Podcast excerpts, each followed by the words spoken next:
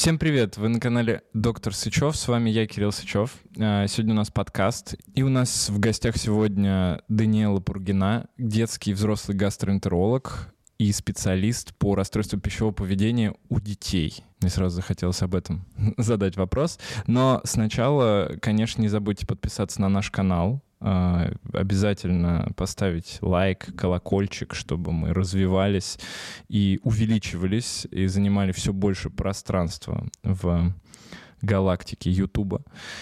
И э, также у нас есть онлайн-клиника, в которой вы можете получить помощь наших психологов, психотерапевтов по любым буквально таким вопросам касаемым ментального здоровья, начиная от панических атак, заканчивая э, шизофренией, или просто если у вас плохое настроение постоянно и больше ничего вас не волнует, все равно можете обращаться к нам. У нас также есть невролог, у нас есть психиатры, которые тоже могут вас проконсультировать. Это помогает нашему проекту развиваться. Также подписывайтесь на соцсети нашей клиники. А мы начинаем подкаст. Привет, Даниэла. Привет, Кирилл.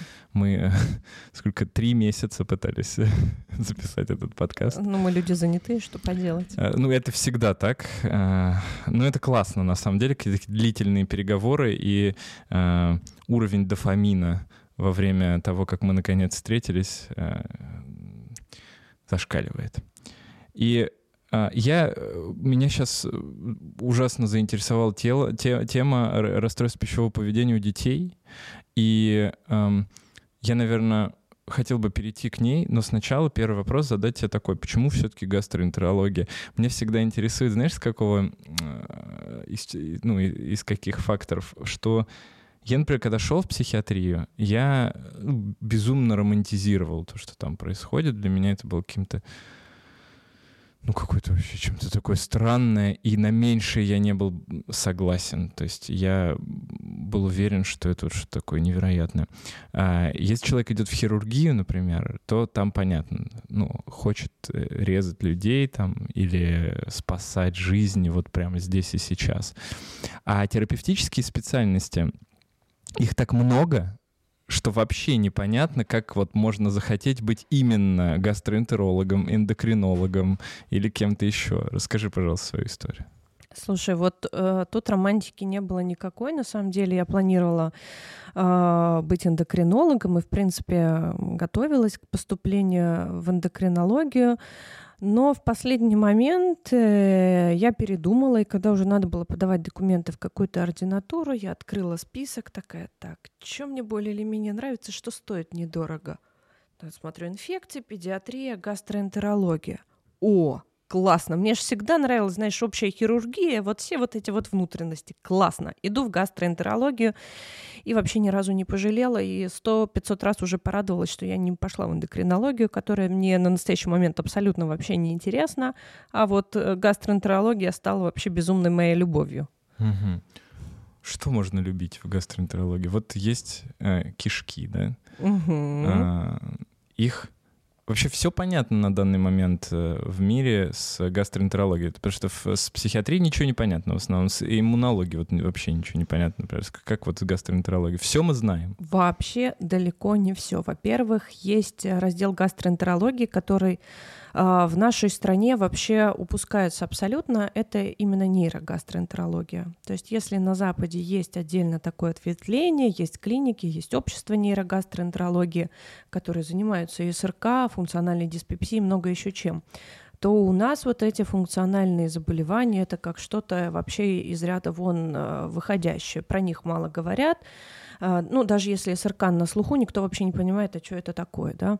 А, их особо не умеют э, лечить, да, потому что когда гастроэнтеролог назначает антидепрессанты, до сих пор у всех это вообще какой-то шок.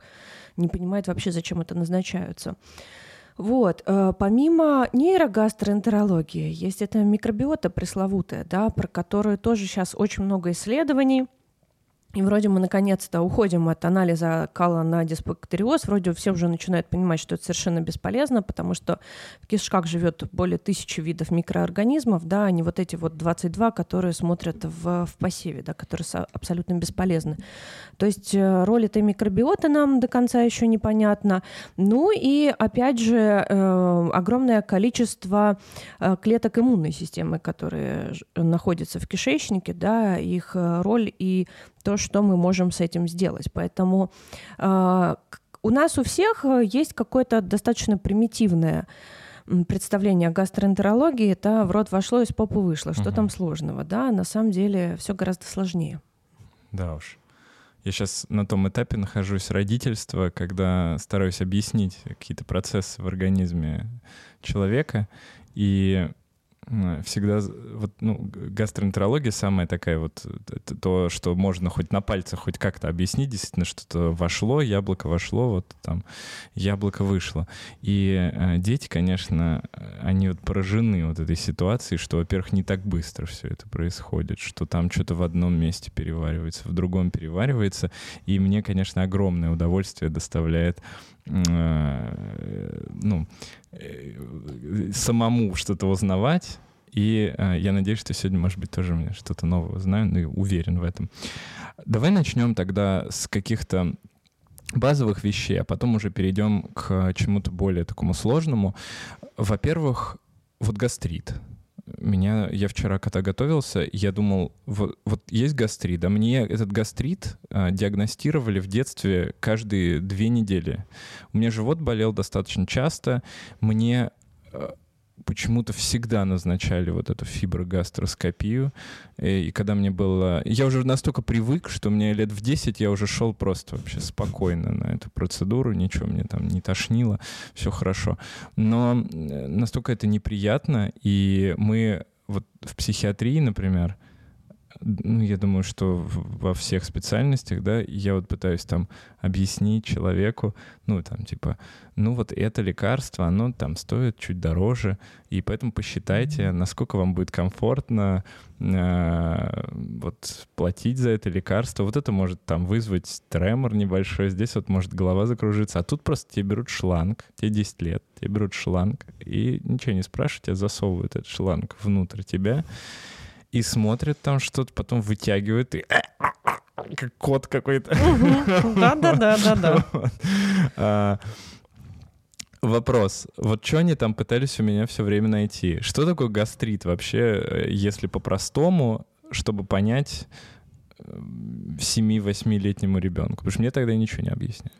Вот на самом-то деле мне каждый раз э, сжимается сердце, когда детей туда отправляют, потому что на самом-то деле, да, если мы Э, подходим с точки зрения да, какой-то рациональности да, и объяснения наших э, назначений, то детям-то мы и не должны вот это вот постоянно засовывать во все места, места шланги и трубки. Я последний раз ребенка на гастроскопию отправляла 7 лет назад. Ох.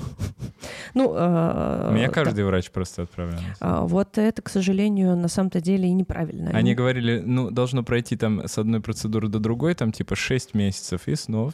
Вот, вот это, к сожалению, абсолютно не понятно. Наверное, это связано с такой доступностью эндоскопии в нашей стране, да, что, ну, чтобы эндоскопия не простаивала, народ тоже не скучал, а давайте-ка глотать трубки постоянно. Хотя, как бы, ну, никакого большого смысла в этом нету.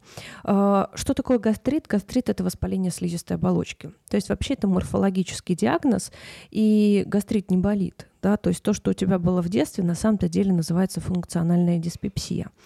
И э, гастрит мы вообще ставим, да, то есть по-хорошему, когда мы делаем гастроскопию, мы должны взять биопсию, э, посмотреть, что происходит с слизистой оболочки. Если мы видим там иммунную реакцию, то да, это гастрит. Э, если там, да, никаких изменений нету, то и гастрита соответствующего нету, да. И тот слой клеток, на котором происходит вот этот вот процесс воспаления, он не имеет нервных окончаний, поэтому мы это и не чувствуем. А то, что мы чувствуем, это называется функциональная диспепсия, то есть это различные варианты нарушение нервной регуляции работы желудка, да, когда моторика там замедляется, когда происходят какие-то несинхронные, несинхронные сокращения, все то, что мы привыкли называть «у меня обострился гастрит», на самом деле это функциональная диспепсия, которая, в принципе, не требует засовывания в себя шланга, потому что мы там просто ничего не увидим. А лечить его надо, если вот он воспалился? И из-за чего он вообще воспалился? А, да, потому что основная причина гастрита — это инфекция хеликобактер пилори. Да? Вот. И... То же самое, что и язва, получается. Ну смотри, э, язва... Ну ладно, давайте уже... сначала перейдем потом к язве. Да. Да, то есть, э, так, так, так, а на чем мы остановились? А, надо ли лечить гастрит? Хеликобактер пилори. А, если мы говорим про хеликобактер пилори, то в плане него существует два таких основных подхода в мире. У японцев он такой, скажем так, бескомпромиссно тестируй и лечи. Да, то есть всех подряд тестируем, всех подряд лечим. А во всем остальном мире, да, все зарубежные рекомендации нам говорят следующее, что все-таки должны быть показания. То есть это семейный анамнез, наличие каких-то изменений в слизистой оболочке, какие-то, э, возможно, э, жалобы уже связанные с диспепсией у пациента, тогда, да, тогда мы лечим. Всегда, в принципе, э, лучше пролечить. Но если пациент такой вообще его ничего не беспокоит, он чисто случайно попал на эту гастроскопию, так тоже бывает. Анамнез не отягощен, ну тогда, конечно, мы соотносим риски и пользу, да, потому что хеликобактер мы лечим двумя антибиотиками две недели, то, конечно, в чтобы сделать пациенту лучше, да, не навредить, конечно, мы не будем лечить. Но а чем опасен, опасен этот хеликобактер? Зачем его японцы лечат бескомпромиссно? А, бескомпромиссно, потому что это как раз-таки э, доказанный онкоген первого порядка, да, то есть это, в принципе, основная причина аденокарциномы желудка. Угу. Так, ну давай тогда вот сюда перейдем, а угу. не к язве сначала. Угу. А, то есть у нас вот может быть этот рак желудка. Да. И рак желудка это, насколько я понимаю, супер частый рак. Да, он, в принципе, э, в, по распространенности входит в пятерку. Что да. нужно делать для того, чтобы с меньшей вероятностью им заболеть? Э, ну, во-первых, э, знать свой семейный анамнез, да, что если у родственников первой линии родства это есть, то все-таки не забывать к эндоскописту-то после 35 лет, э, ну, 35-45, периодически все-таки раз в 5 лет наведываться, потому что это тот рак, который развивается медленно. То есть мы эти изменения можем на ранних этап, на этапах выявить, да, и э, предпринять какие-то действия. Ну и, соответственно, с хеликобактером распрощаться. Угу. То есть другие какие-то, ну, да, там вот курение, например. Ну, курение... Или еда, да? Макдональдс? Нет, Макдональдс нет. Э, здесь э, скорее могут э, играть роль красное переработанное мясо, про которое все говорят, да, там сосиски, колбасы, какие-то прочие полуфабрикаты. Ну и, наверное, пища избыточно соленая, но это больше, опять же, характерно для азиатских стран, мы такое количество соли не употребляем. Ну, алкоголь, курение, да, да, да, про это все говорят, но мы а, здесь именно в контексте злоупотребления. Угу. Вот. Но я понимаю так, что этот рак, если он медленно развивается, то он, в принципе, нормально лечится. Да, если мы успеваем а, вовремя выявить, да, то вполне. Какие симптомы могут указывать на то, что есть этот рак? Да, всем-то и коварство, что поскольку это все-таки слизистых оболочек, да, то на ранних этапах, наверное, никакие. Только трубка. Только трубка. Поэтому мы все гастроэнтерологи уже после 35-45 лет э, всех там упорно гоняем на эту трубку. Да? То есть понятное дело, что ребенка в 15 лет нет смысла отправлять а в 35-40, да, раз в 5 лет будьте добры, потому что это уже скрининг. И опять же с этим хеликобактером мы носимся. И по поводу него существует такой дурацкий миф, что им достаточно легко повторно заразиться. На самом-то деле это не так, да. Вот, э, заразиться повторно им э, сложно, то есть там риск повторного заражения, ну там максимум по различным исследованиям, самый максимум это 15%. А откуда он берется-то вообще? Это прям какая-то зараза, то есть это инфекция? Ну, это не холера, конечно, да, но мы им заражаемся в детском возрасте, да, то есть те исследования, которые есть, они говорят, что заражение происходит в детском возрасте преимущественно э, до 5 лет, и это контактно-бытовой путь передачи, то есть мы заражаемся дома в семье. Угу. Вот. А, и опять же есть исследования, которые говорят, что если человек в детском возрасте не заразился, то а, повторная вероятность того, что, точнее, если он в детском возрасте не заразился, вероятность того, что он заразится во взрослом возрасте, она уже уменьшается. То есть вполне себе нормальная ситуация, когда э, супруги приходят на прием, они долгое время живут вместе, у одного есть, у другого нет. Это нормальная ситуация. Угу. Интересно. Да. Окей. А лечится как он? Антибиотиками, ну потому что это бактерия. Не-не-не, э, рак. Рак? Слушай, ну здесь это уже... Это операционный да, такой? Да, да, угу. да, химиотерапия, оперативное вмешательство. Зависит, опять же, от распространенности инвазии, глубины инвазии. Угу. А, слушай, а вот тогда такой вопрос. А, если он ну, лечится, достаточно неплохо лечится, а, все-таки насколько часто от него можно умереть? Ну, по смертности он продолжает все-таки лидировать. Ну, лидировать один... люди вообще всех? А, лидировать, э, ну, скажем так, э, не на первом месте он, но он в тройке, в пятерке лидеров по смертности. Это во всех странах? Да. Угу. То есть, э, ну, понятно, окей, не будем больше пугать людей. А, давай язву еще обсудим немножечко, давай. потому что это а, вообще тоже для многих что-то такое непонятное, то, что у, у меня там, типа, у любого человека почти, вот у меня у деда там язва была угу. вот, от алкоголя. Угу. А, как это работает вообще? Что такое язва и как ее лечить? Вот э, сразу, наверное, хочется сказать, что, на мой взгляд, язвенная болезнь сейчас самое легко пролечиваемое заболевание в гастроэнтерологии. Вот, на мой взгляд, язва самое простое. А, язва — это повреждение а, слизистой оболочки желудка вплоть до мышечной пластинки, ну, то есть более глубокое, чем эрозия, да, то есть э, глубокое повреждение. И Возникает она тогда, когда факторы агрессии, которые действуют на слизистую оболочку желудка, более интенсивны, чем факторы защиты. То есть факторы защиты — это именно э, слизь, да, которую вырабатывают э, клетки желудка, а факторы агрессии это может быть и хеликобактер пилори, и алкоголь, и, и курение, и нестероидные противовоспалительные препараты. Угу. Так, и вот э, проела она наш э, желудок. Что дальше? А, вот на самом-то деле очень часто да, э, наш организм штука очень умная. Он не будет сидеть и ждать, когда хозяин сходит на гастроскопию и купит таблетки. А, нередкие есть ситуации, когда э, язва возникает и сама проходит либо с какими-то минимальными симптомами, либо вообще бессимптомно, и мы уже по факту потом видим постязвенный рубец. Да? То есть человек даже не знает, когда это было. Вот. А так, если он пришел с болями, дошел до гастроскопии, что-то там выявили, э, лечится достаточно легко. По сути, это наши любимые ингибиторы протонной помпы, которые делают содержимое желудка менее кислым, менее агрессивным. Ну и могут еще некоторые вспомогательные препараты использоваться. А, а так дальше мы пытаемся выяснить, для чего же была наша язва. Либо пациент принимал нестероидные противовоспалительные препараты, да, особенно, э, может быть, это были препараты, содержащие аспирин, вот, либо все-таки хеликобактер был виноват.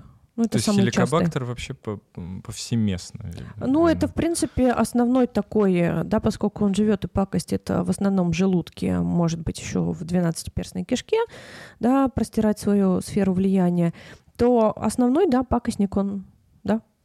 Основные болезни э, гастроэнтерологические э, это все-таки болезни желудка или вот кишечник тоже у нас частенько болеет? И кишечник э, тоже, поскольку он все-таки побольше метров, то и он тоже частенько болеет. Угу. Ну, наверное, может быть 50-50. Угу. Ну, возможно. Так, а гастроэнтерологи еще занимаются панкреатитами и холециститами. Э, да, нам вот. принадлежит вообще все от рта до попы. Ну ладно, рот не наш, стоматологический. Проктологи там тоже все 10 сантиметров отвоевали. Да, Привет, вот это Соркину. вот очень забавно, что они взяли выбор между, когда стоит кем-нибудь проктологом или гастроэнтерологом, то как будто бы они просто, да, отвоевали вот это 10%. Что там поменьше, В принципе, можно было, ну, оставить гастроэнтерологом. Uh, да, да, да, потому что, оказывается, есть врачи, которые там 15 сантиметров. Мое только 15 сантиметров, все остальное идите к гастроэнтерологу. Пусть вот эти вот ваши метры остальные лечат, да, то есть наши все вот эти метры плюс печень с пузырем и поджелудочная железа, все наше. А у меня, знаешь, какой вопрос возник? Э, а вот это же так много метров. зачем эволюционно такой длинный нам кишечник? Ну, потому что, опять же, там происходит в основном же, да, это метры, это тонкой кишки. Именно там происходит все волшебство, э, весь процесс того, как эм, сложные вещества э, превращаются в более простые, да, то есть э, стейк превращается в аминокислоты. Это вообще удивительно просто. Да. Я иногда думаю, я вот съедаю вот эту штуку огромную, и как вообще потом где оно? Вот там вот все компактненько, да, оно и так все устроено очень умно. Да. Да, да, да, да, да. Ну, это, это, конечно, удивительно просто. На мой взгляд, это какое-то удивительное превращение. То есть можно столько съесть, и все как-то там усвоится. И... А все, что не нужно, выйдет. Все, что не нужно, выйдет. Ну, нет, выйдет-то ладно, но ну, явно столько не выходит, сколько ты съедаешь. То есть это в этом плане, конечно, меня всегда это восхищает. А, знаешь, я хотел, вот э, прежде чем перейти к холециститам а, и панкреатитам, я хотел еще спросить все-таки по поводу кишечника, желудка и по поводу такого понятия, как вот вредная еда или там переедание, вот все, что касается еды, вот что на самом деле а, действительно может принести какой-то урон а, нам, кроме а, расстройств пищевого поведения?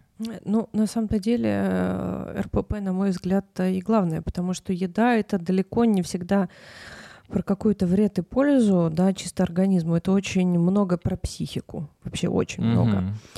А, потому что все-таки это отношения, где есть отношения, всегда есть трудности. Но а... я здесь вот давай начнем, да, мы про это тоже обязательно сейчас поговорим, но я имею в виду с, с функциональной да, точки да, да. зрения, с, как сказать, с соматической, да, да то да, есть да. как может ли еда действительно нести какой-то урон? Вот у меня пример просто приведу, мне всегда страшно, потому что у меня оба ребенка они едят нормально. Ну, то есть я, ну, там у меня есть э, друзья, у кого дочка вообще ничего не ест, она говорит, я хочу только шоколад. Вот. У меня там они овощи, фрукты едят, но э, есть проблема, то, что они и дрянь всякую едят. То есть вот то, что там, ну, не знаю, какая-то сахарная газировка, там... Э, ну, ребенок тоже пьет колу, картошку фри, KFC, ест чипсы. там, да-да-да. Вот. Э, это, насколько это вообще правда опасно и что-то может нам как-то навредить? Потому что, с другой стороны, я знаю, что желудок желудок ему вообще, типа, он все переварит прекрасно. То есть, угу. что в него не брось, все там переварится. А, на самом-то деле вреда, а, а, вреда особого еда нам не приносит. То есть еда, она не враг, еда, она друг. Да? Никакая там еда ничего э, хуже не сделает. Да? Картошка фри не вызовет э, язву да? и т.д. и т.п. А, другое дело, что ну, Глобально вот вред может быть только в избытке калорий, когда мы набираем вес, там уже у нас может быть неалкогольная жировая болезнь печени, э, желчнокаменная болезнь, потому что все-таки э, ожирение это тоже фактор риска, может быть гастроэзофагиальная рефлюксная болезнь, то есть это скорее уже будут последствия ожирения. Но если мы, опять же, соблюдаем какую-то меру, да ради бога, ешьте что хотите. Не, они оба худые у меня. Ну и Наоборот. Все. Ну, то есть э, здесь, опять же, важен здоровый баланс. То есть мы mm. еду не демонизируем, да, то есть нет такого, что все. Все, у тебя гастрит, значит, ты больше не ешь там желтое, круглое, жареное и там. Круглое. Ну да, да, да. У нас есть эти всякие авторские схемы, все, у, у тебя там желчно-каменная болезнь, ты не ешь то-то, то-то, то-то. Да? Ну хорошо, но микробиот все-таки, вот есть же вот эти исследования по поводу, которые я э, у Маши Кардаковой все время читаю, вот там исследования про такой микробиот, такой микробиот, э, и это же как раз влияние того, что мы едим, на то, как у нас работают эти бактерии, правильно? Угу. Что такое вообще микробиот? Ну, э, вот этот вот э, микробиом это совокупность микробиом, микроорганизмов, да, да э, которая в нас живет. То есть это и бактерии, и вирусы, и простейшие. Угу. Да, то есть вот это вот э, целое население. Э, ну, да, действительно. Страшно, кстати, я сейчас представил. Да, если задуматься, представляешь, тебе несколько килограмм бактерий живет. Это как если бы люди, э, на самом деле, оказалось, что мы живем в каком-то огромном... Я иногда думаю об этом. То есть если мы для бактерий целый мир, а, а вдруг мы тоже живем в животе какого-нибудь ну, огромного да. гиганта? Все может быть. А, слушай, так, ну да, мы поэтому и бухтим постоянно про эти овощи и фрукты. Да, ешьте, ешьте, потому что это еда для нашей микробиоты, потому что они э, расщепляют вот эту вот э, клетчатку, и для них это еда и радость для кишки, потому что они вырабатывают коротко короткоцепочечные жирные кислоты. Да, но здесь вопрос в здоровом балансе, да, вот так сказать, что все, я ем только салат и больше никогда я ни на один бургер не посмотрю, но к чему это приведет? К срыву это приведет. А если человек ест и то, и то, и то, да, и все себе разрешает, ну, отлично, вопрос mm-hmm. в балансе. Угу. Потому что фанатизм, он вреден во всем. Но а, овощей, я так понимаю, надо есть все равно очень много. И фрукты тоже туда относятся, да? То есть фрукты да. тоже помогают да, нашим да, бактериям? Да. Ну, считается, что это 400 грамм в день, но это не так уж и много, потому что это, ну, примерно одно яблоко, э, огурец и помидор. Ну, вот, 400 грамм. А, слушай, ну да. Ну, то есть э,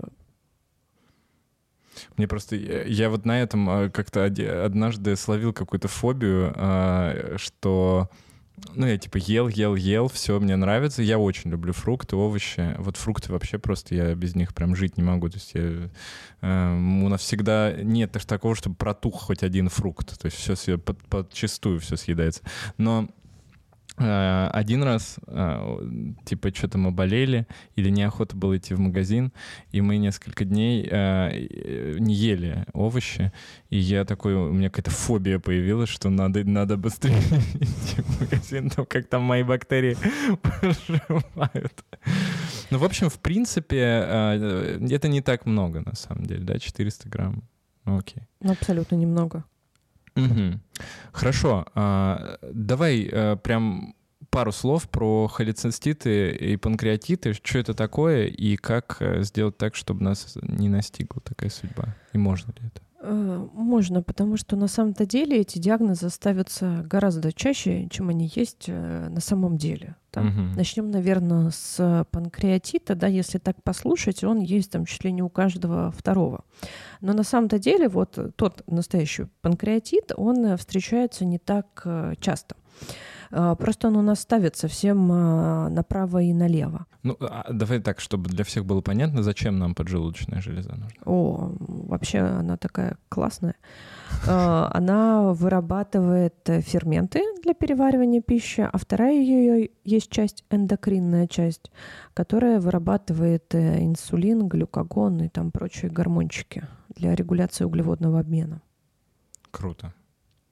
То есть она, в общем, и, и, и направо, и налево работает. Э, да, Из-за чего она может воспалиться? Основные, самые частые причины — это злоупотребление алкоголем и желчно-каменная болезнь. Э, но это прям злоупотребление, злоупотребление такое должно быть. А следующие по частоте причины — это аутоиммунный панкреатит, наследственный панкреатит — а, так называемый метаболический, когда это может быть связано с повышенным уровнем кальция или триглицеридов. А, ну, то есть дальше уже идут э, такие более редкие причины, поэтому как бы панкреатит встречается не так часто. Так, и вот э, когда сильная боль, просто очень часто ставят э, вот этот панкреатит. Да, но при э, воспалении поджелудочной железы, при панкреатите, да, э, боль не такая, что ой-ой-ой, три дня поболело и прошло. Нет. А, там либо болит так, что мы едем э, сразу навстречу к хирургу, либо эта боль э, долбит неделями, иногда месяцами. То есть она изматывающая, интенсивная, днями и ночами она очень плохо купируется.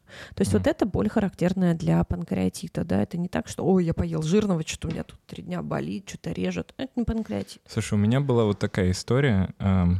Я... Это был 2014, по-моему, год. А, и а, лето — Э, и мы, значит, э, с женой, э, ну, что-то просто вечером лежим, и у меня начинает болеть живот, и начинает болеть, болит, болит, болит, болит. И в какой-то момент я понимаю, что я просто, ну, типа, уже практически сознание теряю от боли, настолько сильно болит. Мы вызываем скорую. А, меня на скорой везут в БСМП. А, там мне, значит, ставят этот панкреатит, что-то назначают, меня там рвет по, по дороге, там в больнице, на всех этих соседей моих по палате. В общем, все, на следующий день я просыпаюсь, они мне что-то там дали, укол какой-то сделали, преднизолон или что-то такое. И все. проходит, ни, ничего больше не болит. Ровно год проходит, ровно год. А, то же самое, абсолютно. Меня везут в больницу снова а, и вырезают мне аппендикс. Угу. Вот э, какая-то мистика произошла. Я не знаю, что это был реально панкреатит. Может ли быть такое? М-м. Сутки нет. То есть, скорее всего, все равно бы болело бы дольше. Конечно. Угу. Значит, меня обманули. Так, а холецистит что такое?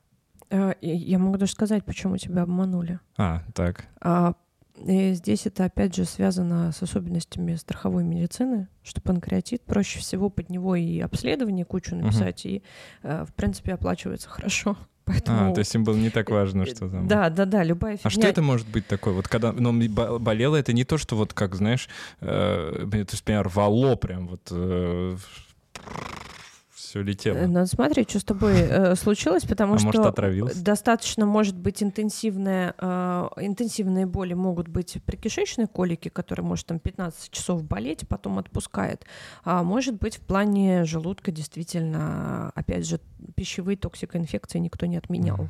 Ну, я еще тогда алкоголь очень много пил, мне кажется.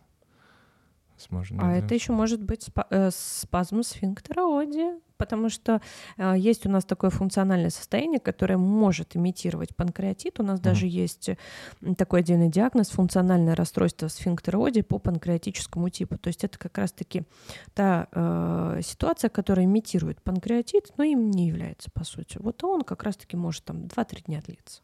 Да уж. Сложно. Холецистит. Холецистит. Что это? А, слушай, достаточно такой, ну, это воспаление слизистой оболочки желчного пузыря.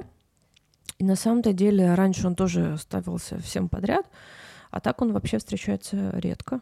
А, то есть это не что-то такое вот, как просто все знают, мне кажется, холецистит, как будто это какое-то просто самое популярное состояние. Да, потому что он раньше всем ставился, потом на его смену пришло ДЖВП, дисфункция желчевыводящих путей, а, которая тоже ставится всем подряд. Изогнут у тебя пузырь, есть ли у тебя взвесь ДЖВП.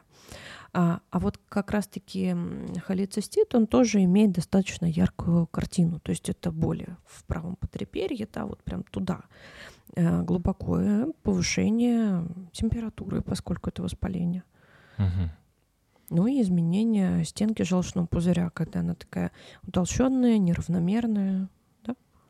А желчный пузырь, э, он у нас отвечает только за то, чтобы вот эту желчь поставлять? Ну, то есть это э, резервуар для небольшого объема желчи. То есть э, весь. Ну, его объем... же вырезают иногда. Да. И все нормально, человек живет. Да, и все нормально, потому что желчь как э, печень как синтезировала желчь, так и синтезирует, да. Э, просто вот в этом резервуаре не скапливается этот небольшой объем. Все, просто убрали маленький резервуар. То есть э, это вообще вопрос, насколько много, э, ну за счет того, что в гастроэнтерологии все-таки много каких-то полостей, да, у вас, э, насколько много вообще можно всего удалить без э, какого-то активного вреда для функционирования человека? О, на самом-то деле деле много. Половину тонкой кишки можно удари, удалить, половину желудка, желчный пузырь, там доля печени, да, много. На самом-то деле и пациент все равно будет усваивать. Есть какие-то такие прям э, критические участки, да, которые лучше не трогать, но на самом-то деле много. А кишечник чем-то таким страшным болеет, вот как вот этот рак желудка? Ну, э, есть рак кишки конечно. Mm-hmm. Есть рак толстой кишки, рак тонкой кишки встречается реже, плюс еще а, могут быть а, различные гормональные опухоли. У нас есть такая АПУТ-система, да, то есть это а, клетки, которые вырабатывают какие-либо гормоны, и а, они расположены вот так вот, а, скажем так, диффузно по всему ЖКТ, и может быть э, опухоль их, например, там феохромоцитома, которая будет проявляться там водянистыми поносами и, и прогрессирующей снижение массы тела. Эх. Ну ладно, давай про РПП у детей, а то меня так заинтересовала эта тема. Почему у детей возникают расстройства пищевого поведения? Есть какая-то э, вот э, феноменология? Этиология? А, этиология, да, до конца нам неизвестно. Просто есть э, биологическая предрасположенность к тому, что у некоторых детей возникают нарушения взаимоотношений с едой. И тут есть таких три, скажем так, основополагающих домена. Первый — это повышенная чувствительность к запахам, вкусам и текстурам, да, когда ребенок сильнее, э, сильнее чувствует, и ему сложно вот какую-то новую еду э, пробовать. И чем э, больше он себя ограничивает, тем сложнее ему какую-то еду пробовать. И очень часто для таких детей характерна так называемая белая диета, когда они сидят э, на, там, в основном это хлебобулочные какие-то мучные изделия, может быть, даже там э, молочные, но вот это такие вот простые углеводы в основном, да, потому что простые углеводы дают им стабильность, они всегда одинаковые, да, попробуй с мандарином, угадай, он каждый раз будет разный. Mm. Что этот мандарин пробовать, от него каждый раз будет какая-то неожиданность вообще. То он кислый, то он сладкий, то он э, сочный, то он более твердый, да, вообще с ним не поймешь, что с этим мандарином делать. Вот. Это да. Да. А блин, он всегда практически одинаковый, булка, она всегда одинаковая, да, поэтому лучше я буду есть что-то безопасное. А второй домен — это полное отсутствие интереса к еде. То есть э, часто, наверняка, ты в своем детстве слышал такую фразу «проголодается, поест». Да, что он там выпендривается, да? А есть дети, которые не проголодаются и не поедят, потому что у них просто отсутствует чувство голода и насыщения. Вот, да, еда им, в принципе, вообще не интересна. А как определить, что такой ребенок? А, опять же, спрашивать маму про поведение ребенка, да, то есть, ну, во-первых, это будет очень избирательный едок, который вот еле-еле ест, да. Но это с детства происходит, я имею в виду с раннего, или это может а, сформироваться там? Ну, чаще всего это раннее детство, да, то есть такого ребенка с самого момента там а, искусственного или грудного скармливания, да, и с ним возникают какие-то сложности. И в плане ведения прикорма будут сложности, да, а, и когда уже э, человек становится более-менее самостоятельным, там 3-4 года, мы понимаем, что ну, есть какая-то проблема, что-то вообще еда ему не интересна. Вот. И э, третий домен — это страх э, неприятных последствий, когда ребенок боится поперхнуться, подавиться или вырвать. И эта ситуация как раз-таки э, тоже достаточно частая. Угу. И то есть нет домена, в котором РПП э, знакомый нас по, нам по взрослым РПП. Да, это другое, потому что э, взрослое РПП, к которому мы привыкли, анорексия, булимия, да, компульсивное переедание, там все-таки во главе стоит сверхценность образа тела. А, детям на их тело все равно, то есть там а, образ тела не имеет, не играет никакой роли. А, здесь нарушен именно процесс взаимодействия с едой, да, либо она, ребенок ее боится, да, потому что она какая-то слишком, да, вызывающая для него интенсивное ощущение, да, неприятие каких-то сенсорных моментов, да, слишком воняет, слишком неприятный вкус, слишком, да, вот эта вот текстура, например, с комочками у ребенка вызывает рвотный рефлекс, да, а, вот, либо ему она вообще не интересна. Угу. И как это лечить? Ну, в зависимости от домена, правильно я понимаю? А, да, то есть мы выявляем, что у такого ребенка преобладает, и дальше уже, собственно говоря, Э, ну, это такая вот э, психология, психотерапия. То есть мы, понятное дело, не таблетками это лечим. А если у ребенка есть какое-то неприятие вкусов, э, текстур, да, то это, то это постепенная экспозиция, да, вот с новыми продуктами, да, а, посмотреть на продукт, потрогать, да, понюхать, там, поиграть как-то, да, и только потом попробовать. То есть сначала Э, убедить ребенка, что еда вообще она э, не страшная и постоянно э, и постепенно вырабатывать толерантность к этому продукту, да, потому что есть дети, ну, которые прям боже, уберите от меня эту еду вообще отсюда, просто прочь. Да, и достаточно сложно бывает предложить ребенку даже там понюхать, потрогать эту еду. Да, кажется, что мы тут бред какой-то говорим, но на самом деле это так, да. И там для начала вообще выбираются игры, вариант игр. Вот. Ну, то есть надо предложить ему как можно больше вариантов а, какой-то разной еды, чтобы хоть какая-то ему понравилась, или прям какие-то определенные Нет. есть стандарты. Вот сначала пробуем это, это, это, потому что это по структуре. Э, да, то есть мы выявляем сначала, какую еду любит э, ребенок, да, потому что у всех свои предпочтения. То есть мы выбираем, какие вкусы, текстуры ему больше нравятся. Ну, вот, Если... допустим, он мороженое только ест. А, если он ест только мороженое, то мы можем пробовать с каких-то йогуртов, творожков, потому что они похожи по текстуре. То есть они mm. кремообразные, они могут быть прохладные, они сладкие. Угу. Вот. А, то есть а, йогурты, творожки какие-то, да, а, потом это может быть и сметана, потом это может быть и творожный сыр, то есть вот так вот по цепочкам, да, постепенно как-то вот э, у ребенка вырабатывать толерантности. Если у ребенка отсутствует полностью чувство голода, насыщения, а, то это построение режима питания. Да, это совместные приемы с э, семьей и э, режим, когда ребенок ест через строго определенное время. А, потому что когда это вот какое-то бесконтрольное, хаотичное, да, то не ем 8 часов, то грызу печенюхи, да, у нас э, выработка э, вот этого нашего грилина, да, и вообще вот этого чувства голода, насыщения, оно полностью теряется. То есть здесь это вот постепенное вот э, режимы, совместные приемы. А для других детей, э, ну, у которых нет таких проблем, в принципе, это не обязательно. Я просто сейчас вот думаю, у меня а, они постоянно там что-то какой-то это огурец. Я просто между приемами пищи обычно стараюсь вот как раз еще там что-нибудь подсунуть им какие-то ягоды, там, Перекусы, и они все да, время так это, там... А, ну, пожалуйста, так, если ну, у них не нарушен аппетит, если они потом у тебя едят все группы продуктов, то есть то, что вы им даете, вообще никаких проблем. Ну да, вроде едят. Это мы говорим про то кусочничество, да, когда он там грызет, грызет, и потом э, кладешь перед ними нормальное блюдо, да, то есть основной прием пищи, а он не ест. Угу. Насколько надо вот э, в данных случаях, как ты рассказываешь, заставлять вообще детей? Нет, вообще никогда. А, то есть мы вообще не работаем а, в принуждении, да, то есть то, чему нас учили в детстве, закрой свой рот и, и ешь вообще, да? За маму, за папу. Да, за маму, за папу. Вот эта тема вообще не работает. То есть мы не работаем ни через принуждение, ни через какую-то вообще а, отрицательную связь. Угу. То есть предлагать, да, предлагать настойчиво, как-то там более или менее, да, раз, два, три, четыре, пять, а, но никогда не с насилием, потому что любое пищевое насилие, оно вызовет, э, наоборот, отторжение от кота ребенка, то есть все.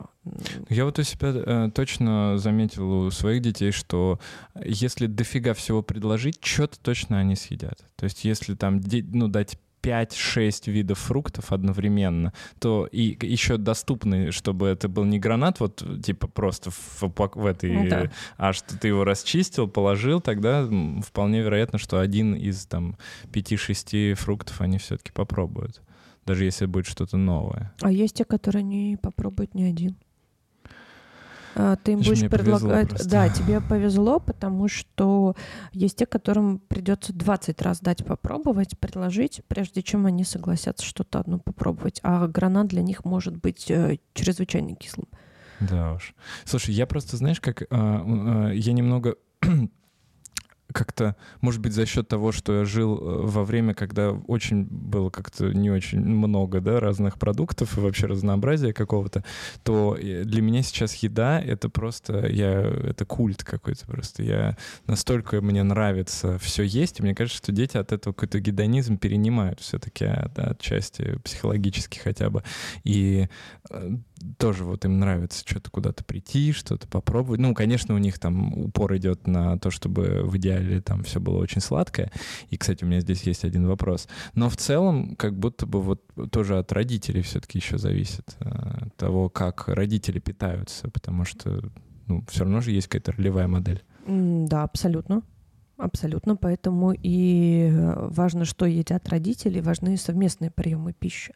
Но все-таки э, бывает э, ситуация, да, мы не будем забывать про эту нашу биологическую предрасположенность, что родители могут есть брокколи вообще и просто идеально питаться, а ребенок все, только макароны, только белый хлеб.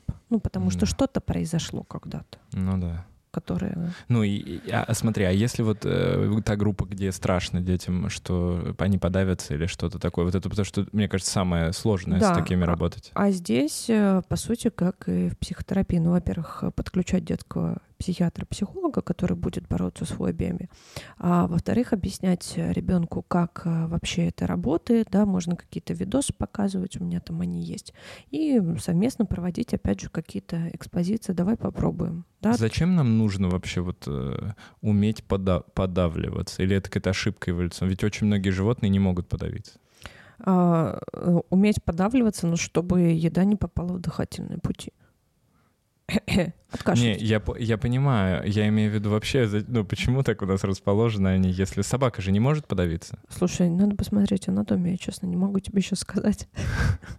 Почему у нас так происходит? Интересный вопрос. Да, он собаки давится. У меня мопс постоянно давится. Он что-нибудь схватит, сожрет и постоянно будет давиться. Да. Смотри, а, мне кажется, это моя гипотеза, что дети так любят вот это все сладкое, соленое и так далее, потому что они, эм, ну, для них еда — это что-то несколько другое, нежели чем для нас но я пока не сформулировал, э, как это можно вот э, объяснить, да, mm-hmm. то есть почему мы, например, ну, мне очень нравится и соленые, там, и сладкое все, но мне в целом нравится и не соленая, и не сладкая еда тоже, а, и это другой вид удовольствия. Почему для детей так важно, чтобы все обладало, даже не то, что, наверное, сладкое, соленое, очень яркий вкус должен быть у еды, чтобы ребенку было интересно ее есть есть? А, смотри, а, вот как Это раз... как с тиктоками? А, вот если мы, опять же, говорим про этих гиперчувствительных э, детей, то им, например, не нравится кислое и горькое. То есть им не, не ну нравятся оливки. Понятно. А если мы угу. говорим про сладкое, смотри, сладкое это, э, в принципе, первый вкус, который ребенок э, пробует в своей жизни, потому что материнское молоко, молоко угу. сладкое. И сладкий вкус, он, в принципе, обозначает безопасность. А, потому что, например, раньше, да, вот то, чем мы могли отравиться, да, то есть яды, например, да, и при, там, я не знаю, порче мяса или а, когда портятся овощи, фрукты, а, вот эти все компоненты, они имеют горько-кислый вкус, поэтому для детей это, в принципе, сигнал о том, что еда небезопасна, то есть это как раз-таки выработалось эволюционно, что м, сладкий вкус, он самый безопасный. Угу. И э, Почему они еще предпочитают все такое хлебобулочное, да? Э, потому что белый цвет, он нейтрален, тоже э, говорит о безопасности, да? То есть красная, да, опасность, да, там ярко-зеленая опасность, а белое, оно безопасно, оно изначально нейтральное. Угу. Потому что я-то думал наоборот, что типа детям хочется, они как будто не могут получить удовольствие от помидора просто так, и им нужно, чтобы этот помидор был какой-то вот более яркий по вкусу. Но, видимо, нет. Нет. Нет, наоборот, э, он им не будет нравиться, потому что он слишком непонятный. Вот для детей как раз-таки такой для многих э, нормальный этап развития — это пищевая избирательность, да, там где-то, которая может наступить с полутора лет э, да, до такого дошкольного возраста, когда они себя очень э, ограничивают в рационе, да, и любимая еда там будет картошка фри, макароны, пельмени, а, потому что как раз-таки это будет знакомая стандартная еда. Вот эти ваши фрукты и овощи просто тебе повезло.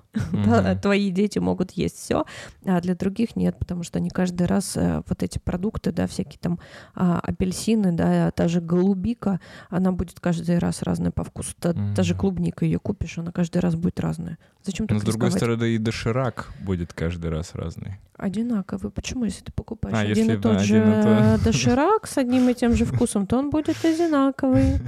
Насколько опасный есть доширак? Э, слушай, ну, а, желудку, да, язву ты себе там вряд ли им проешь. Вот функциональная диспепсия из-за специй, из-за однообразия может быть. Вот, э, может быть. Но глобально, ну, чего еще может быть? Запор может быть, если трескать одну лапшу. Вот. Э, ну и мы должны понимать, что еда, она это не только удовольствие, но и в конце концов источник пищевых веществ. Да, все-таки доширак можно съесть периодически, но как такая... Как основное блюдо. Да, не очень. Ну, как деликатес. Как деликатес. Типа икра, красная рыба. Да, и доширак. Ну и давай про СРК все-таки мы с тобой поговорим. Что это такое? Э, не, я-то знаю. А, ну и опять же, вот даже я занимаюсь этим, я когда открываю клинические рекомендации, какие-нибудь up-to-date, я всегда просто утопаю там в том, как надо лечить и ставить этот СРК. И я э, и там еще всегда написано, что там проконсультируйтесь с гастроэнтерологом обязательно вот по этим, по этим, по этим вопросам. Вот. А, люди-то приходят ко мне в основном с этим. То да, есть я их думала, от- ко мне. э, вот я не знаю, они почему-то у меня очень много кто идет, и их гастроэнтерологи отправляют ко мне. Причем именно как вот как к психиатру, как будто только я могу назначить э, антидепрессанты, а они боятся вот э, как будто назначения антидепрессантов. Поэтому это какая-то такая э, болезнь, э, какой-то даже я бы не назвал это болезнь, какое-то состояние, да, которое как футбольный мяч передается между нашими специальностями. Давай обсудим. А, И начать, я думаю, стоит с того, что это вообще такое, вот в современном понимании науки, науки что такое СРК. Это нарушение нервной регуляции работы кишки.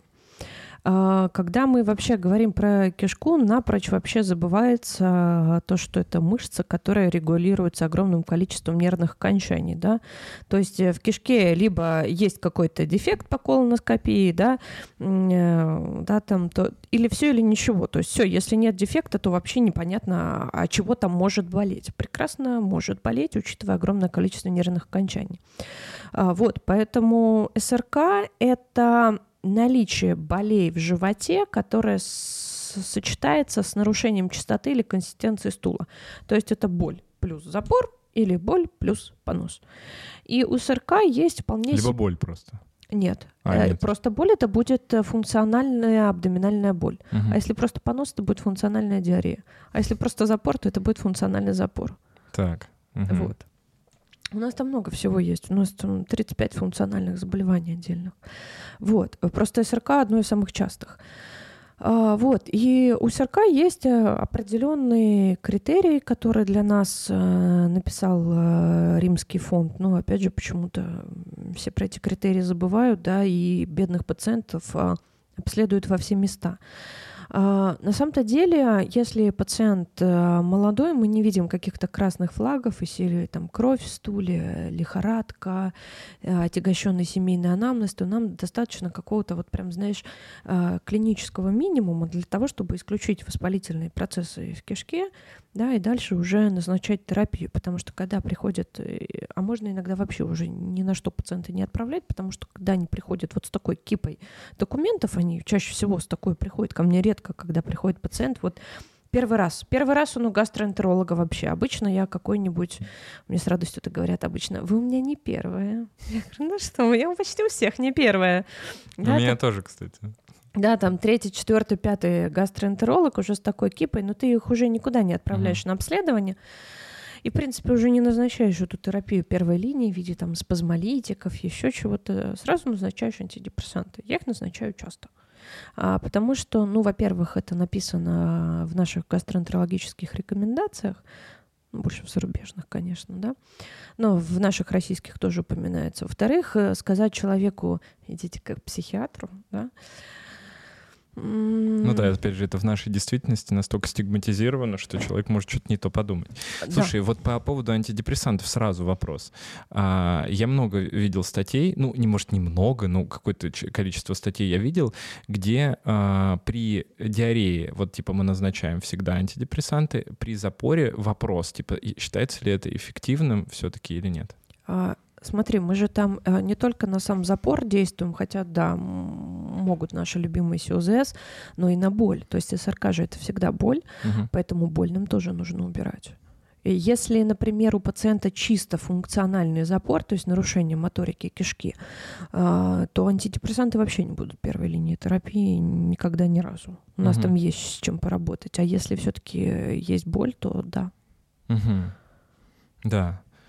А по уровню боли это как-то считается? Ну, то есть, если человек просто говорит, у меня боль, это уже можно назначать антидепрессанты. Мне, кстати, вообще вот этот, в- этот э, как сказать, элемент а, боли, а, он, он- какой-то настолько вот, ну, как какой-то субъективный абсолютно, что никогда непонятно. Там, типа, я бью татуировку, да, и мне вроде не больно, а человек падает от э, в обморок от укола, э, это вот, э, ну не знаю, там делает себе какую-то прививку, вот. В этом случае ты как-то, ну, ты делаешь какой-то опрос отдельный по боли? А, ну, я достаточно, э, скажем так, э, тщательно опрашиваю про все ощущения. Во-вторых, я пациенту всегда рассказываю про феномен висцеральной гиперчувствительности, потому что э, одно и то же действие, да, перистальтику кишки, растяжение кишки газами мы все будем чувствовать по-разному. Вот. И если человек говорит, что ему больно, это уже достаточно повод для того, чтобы назначать терапию, потому что качество жизни здесь страдает, потому что эта боль, она годами может длиться. Угу. Так, ты назначаешь антидепрессанты, а параллельно ты назначаешь вот э, все вот эти вот э, рекомендации касаемо как раз, ну, всех остальных препаратов. Там, э, как они называются-то, вот этих бактерий разных. А бактерии, э, слушай, в плане бактерий а, у нас даже нет до сих пор э, доказанной эффективности, что они в нашей кишке как-то приживаются, да, что наша иммунная система позволяет им там выживать. А после антибиотиков как же это всегда мне назначают? Или это тоже фруктиков поешь, ага. да, и все будет окей. Все. Ну, там можно какие-то назначить, но, опять же, зачастую диарея после антибиотиков, она связана не только э, с изменением кишечной микрофлоры, но может быть просто за счет того, что э, антибиотики имеют э, Э, скажем так, эффект прокинетиков, то есть они просто усиливают перистальтику кишки. Э, и достаточно просто, да, закончить курс, чтобы диарея прошла. Но если там что-то прям, да, то можно там сахаромицет и буларди или там еще несколько есть неплохих видов пробиотиков, да, можно ради бога. Но не ССРК. Ну, не ССРК, это как мертвому припарк. Они чаще всего приходят, они уже все пробиотики перепили, желчегонные, которые там фиг не нужны, но они тоже перепили, что они только уже не выпили. А, поэтому при СРК две задачи снять боль, наладить стул. Вот. И здесь э, антидепрессанты могут да, что-то еще в зависимости от э, того, какой тип СРК преобладает, там запором с диареей, как-то вот корректировать терапию. Вот. И если, да, опять же, видим у пациента тревогу или депрессию, я не говорю им просто «шуруйте к психиатру». Я им объясняю, да, исходя из того, что его сейчас там беспокоит, да, аккуратно объясняю, что да, вот есть тревога, тревога — это образ мыслей, и как мы можем с помощью психотерапии от этого избавиться, да. Угу. То есть я всегда объясняю человеку, зачем это нужно, чтобы он понимал, что я не думаю, что он тютю, да, а почему я это делаю. Это ужасно, что до сих пор надо это все объяснять. Да, надо, надо, потому что это жутко стигматизировано, и все таки нет, я справлюсь сам. Есть такие, которые говорят, я справлюсь сам. Ты думаешь, но все равно с каждым годом как будто бы больше людей все-таки узнает об этом, обо uh-huh. всем. Uh-huh. И это как-то уже меньше таких вопросов. Знаешь, какие-то вопросы стали более сложные у пациентов. Да, да, Они да. Как-то интересуются, а вот, вот эта вот группа там, а, а почему вот там у нас нет таких антидепрессантов? Может, мне там съездить в Турцию, uh-huh. другие какие-то мне назначить там. То есть вот много таких стало вопросов. А, есть какие-то исследования все-таки по поводу того, из-за чего это возникает у нас СРК? О, это есть у нас такая биопсихосоциальная модель, да, то есть это и там, я не знаю, факторы окружающей среды, да, где человек рос, э, принимал ли он антибиотики, потому что микробиота тут тоже влияет, и его социальное окружение, там, да, и куча-куча факторов, да, то есть, по сути, это многофакторное заболевание. Угу. Люди скажут, окей, вот вы мне начинаете лечить этим, а нельзя ли при таких симптомах пропустить что-то более серьезное, например, рак? А, ну, мы для этого все-таки собираем анамнез, да, смотрим э, возраст пациента, риски, и все-таки на какой-то скрининг его тоже отправляем. Угу. Но рак-то не болит, поэтому Лучше бы он болел, да? Вообще да, да, поэтому... Да уж. А, от питания как-то зависит э, СРК? А, немножко. А, немножко есть такая группа углеводов, они называются FODMAP углеводы, а, которые у людей с СРК могут усиливать вздутие, газообразование, боли, диарею. И тогда мы рекомендуем диету, это как алгоритм такой поиска продуктов-провокаторов. Э, вот. Но у кого-то нет никакой реакции на вот эти вот углеводы, поэтому сидеть на каких-то ограничительных диетах нет никакого смысла. А то, что касается лактозы, например, э, тоже э, там же есть какие-то вот... Да, она относится к FoodMap, да, поэтому А, мы... это- это да, есть. да, да, да, да, да, к- к- лактоза туда тоже относится. Мгм.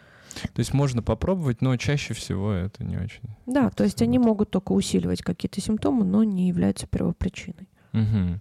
А насколько завязан, а, например, э, ну, режим а, сна, там, режим, а, режим питания, да, э, отдых, к примеру, ты ну, советуешь людям вот в эту сторону посмотреть, там, посмотреть, сколько вы спите, а, как у вас вообще дела там с работой, work-life balance? Да, потому что есть у нас э, не медикаментозные методы лечения СРК, да, это йога, медитация, дзен, в общем-то, да, А, потому что пофигисты, которые начали на расслабоне, они СРК не страдают, да, то есть всегда это такие загруженные пациенты, которые находятся в состоянии хронического стресса. Мгм. Да уж. Успешные люди. Да. Спасибо тебе большое. Было очень интересно. И тебе спасибо. Мы заканчиваем, ребята. Ставьте лайки, задавайте вопросы, а, и, возможно, мы ответим на ваши комментарии. Но это не точно. Но на хейтерские не будем На отвечать. хейтерские нет, но на какие-то хорошие Однозначно. Ответим, ответим, отлично. А, подписывайтесь на социальные сети, с- сети, Даниэл. А, какие у тебя социальные сети есть? Запрещенная и Запрещенные Телеграм. И Телеграм. На запрещенные сети, на Телеграм. И подписывайтесь на нас, оставайтесь на связи с нами. Не забывайте ставить колокольчики. И если слушаете нас в аудио, то тоже обязательно подписывайтесь там и ставьте оценки. До новых встреч. Пока.